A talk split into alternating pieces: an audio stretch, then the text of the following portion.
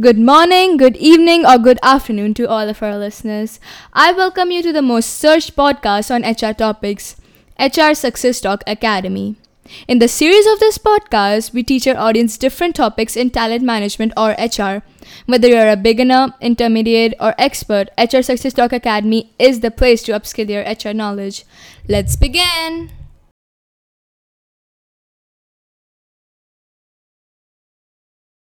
Now, the next question that comes across, why leadership needs emotional intelligence? When they think that they know all things and in the office, they know it all.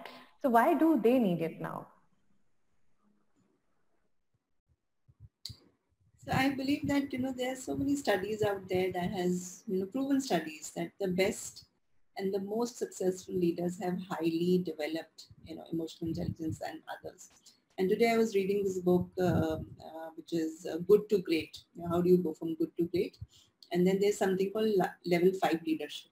You know, so I was kind of, you know, looking at uh, the traits. And, you know, one trait that stood out, which was common between an emotionally intelligent leader and a level five leader was that uh, when it comes to taking credit and when it comes to giving credit, you know, so it's very nice, right? When there is a big achievement, the leader gives credit to the team. And uh, very much so as an emotional intelligent leader because you know that you can't do anything alone. You know, any success that happens, even though you're leading it, it happens because you have a team and you give that credit to the team. Similarly, are you looking in the mirror or are you looking out of the window? So, so what these level five leaders would say is that uh, I was lucky. I was lucky I had the best people we were in the best of times, they never took credit themselves for the amazing success that you know they delivered. So, uh, so when a leader, right? So when a leader who um, is really high on EI, they are more likely to stick around uh, is uh, versus those who have not had any kind of emotional intelligence training per se. Um, and when a leader does fail, usually it can be attributed to a lack of emotional competence because they were not able to lead people emotionally. Uh, there was no connect. And truly exceptional performance in the group um, you know, when I look at what are those things which leaders really, you know, who are emotionally competent, there would be some six competencies that would stand out. Number one, of course, drive for achievement. And this is why, you know, you, if you're a leader and you don't have drive for achievement, and this is a competency of emotional intelligence. And of course, leadership per se. And not just alone leadership, also team leadership, which means you connect with the team, you know, not just about leading um, uh, like, a, like a transformational leader with a vision, with the clarity, with the, you know, with the connect, but also with teams. How are you connecting? How are you embracing? How are you taking them together? Then self-confidence, very important, self-confidence.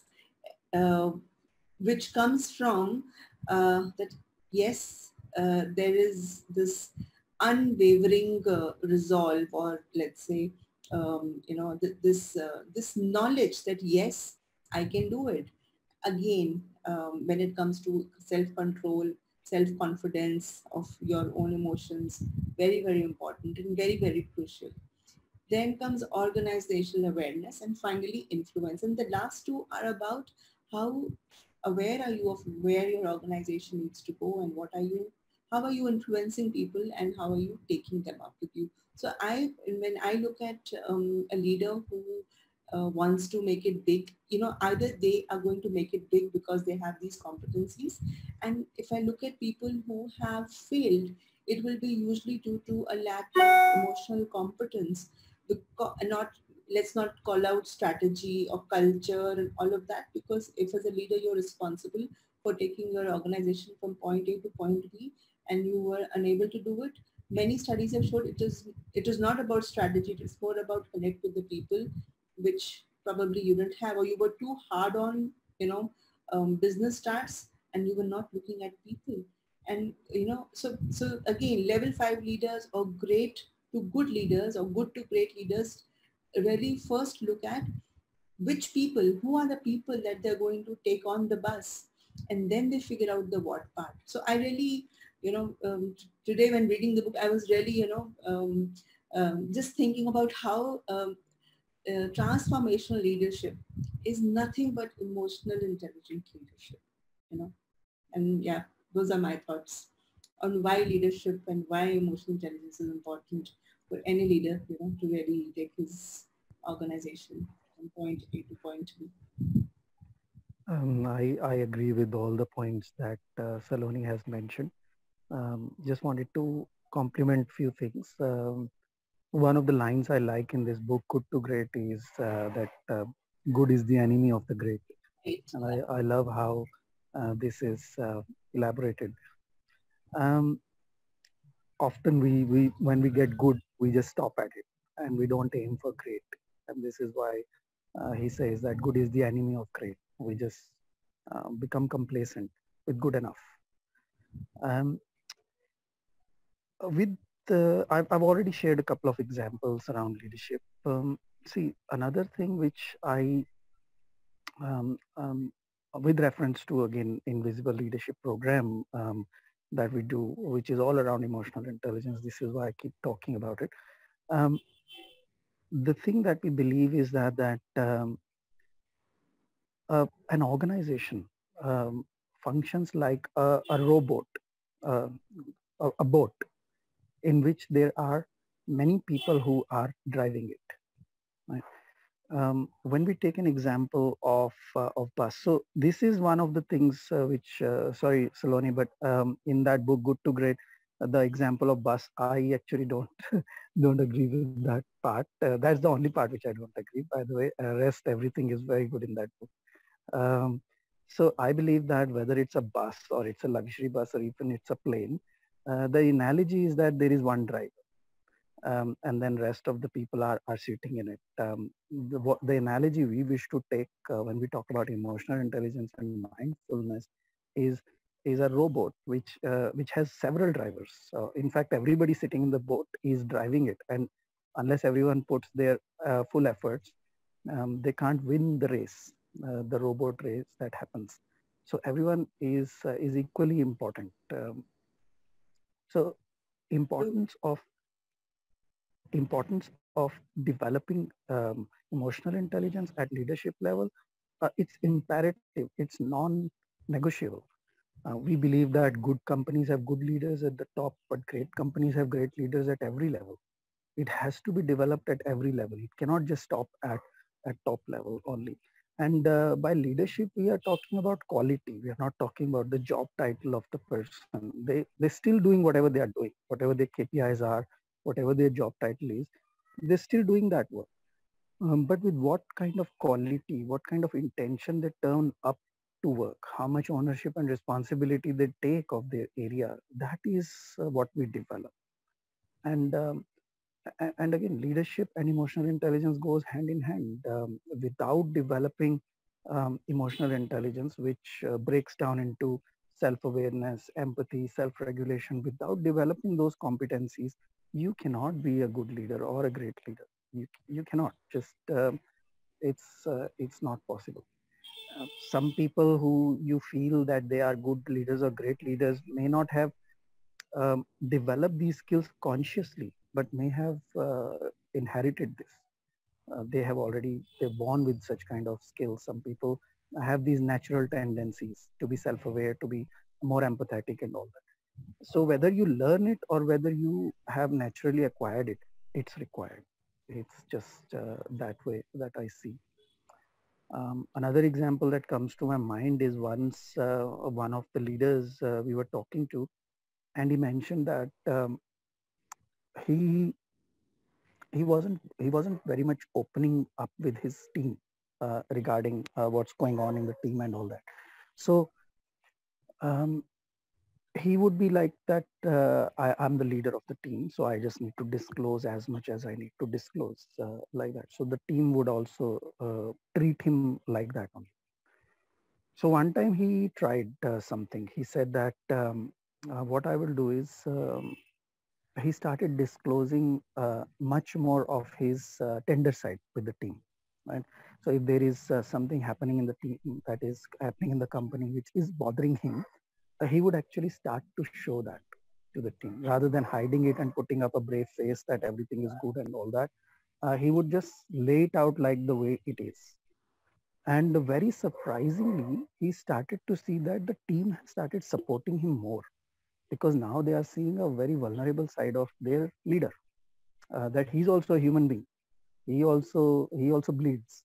So uh, when they started to see that, uh, the dynamics changed. Team started to feel that he is not immortal. Okay, he's not. Uh, he he also can make mistakes. He also hasn't figured out everything, and he's also worried about what's going on and all that. Um, so that didn't really bring down uh, any kind of uh, his position in their eyes so much, but uplifted it. Uh, that uh, that he's coming out uh, so openly, and the team also started to share uh, what they are worried about and and and things like that. So everything came on the table from both sides, and when everything came on the table from both sides, there is a better way of dealing with it rather than both sides assuming. And when both sides assume, too much misunderstanding uh, starts developing uh, from both sides because no one is talking, no one is disclosing anything. Both of them are putting a brave face while they are all afraid.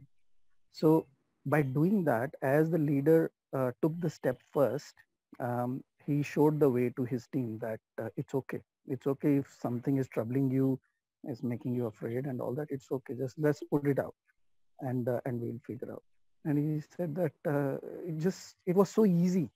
Um, we don't have to you know beat around the bush or try to create something that is not there just to you know save the face or something like that. So uh, so that's as important as i think that uh, emotional intelligence is uh, for a leader to embrace. So you know you and, it is so true especially for leaders when they are um, you know, like there would be a leader uh, and people would like first check the mood kaisa hai leader ka, you know, how is the boss, what's his mood like, and then we're going to go and tell him. So if the mood is not good, we are not going, not going to break the bad news to him. And so uh, the leader is so very much responsible for the emotional climate that he offers to his people because he doesn't understand, but his mood is impacting the team. And uh, I mean, it is such a fallacy if because of his own style, people hide stuff for him. Why? Because they're not sure whether they can really be open enough. So rightly pointed out, when leaders start sharing, you know, their teams start sharing more because there's more openness, there's more transparency. And, and also this, this fear of, you know, being, uh, you know, given the stick or um, just because something is not happening well, you know, there's, there's an ownership that the leader takes and the, the team feels that, you know, it's not like um, something that I'm responsible for alone. You know, I, I have the team, entire team with me. So yeah, great share. Well, I can resonate with the point where you say the boss is shouting and who is going to break the news to him. well, I have been the news bearer most of the times. So irrespective of the mood, facts and all, I know that this the problem has happened. I have to go ahead and tell him or her, okay? And with along with that, I bring across the solution also to the table that, okay, fine, this has happened, we have solved it, and this is the next process that we are making so that this does not repeat it again. So again, that's a different kind of a style. And let's say uh, most of the times it happens that I have so many uh, team members, okay, not only of my team, of different departments, where there's certain assumptions they have made for their particular reporting manager and nobody's ready to talk. Then I have to intervene, make them sit and I stop saying that, that, okay, fine, don't assume talk to each other, find out a solution, close it and move forward. And that is the problem. Like that's what I see that I have been talking to so much of my uh, current team members, understanding that what they have been going through in their personal life, nothing related to the office, nothing related to the workplace. Okay. And then they're coming up with so many things. Okay. That this is what they have been thinking. This is what they have been thinking about their career. Something didn't work out, then this happened and so on. And the flow of communication is so like natural it does not feel like that any of the parties are lying to us or maybe something like that. And earlier I, I used to assume that why they don't talk, why do they don't come up with the anything as such. And now when I have opened up that platform for them, it's easy to come. So I was also assuming, I would not say that I was not, okay. So as soon as we break the barriers into our mind, everything is simple and clear. We only make it complex. Leaders' social True. skills really, you know, um, make the, the gates open. How, how, how cool or how um, you know, uh, accessible he is to his team and uh, his, social skills in creating those rapport, creating those bonds with the team really matters. And if people feel that, yes, you know, we can reach out, we can talk to the person, we can talk to our boss, it's because that person has made it so comfortable for them that they can come back if they are facing any issue, any challenge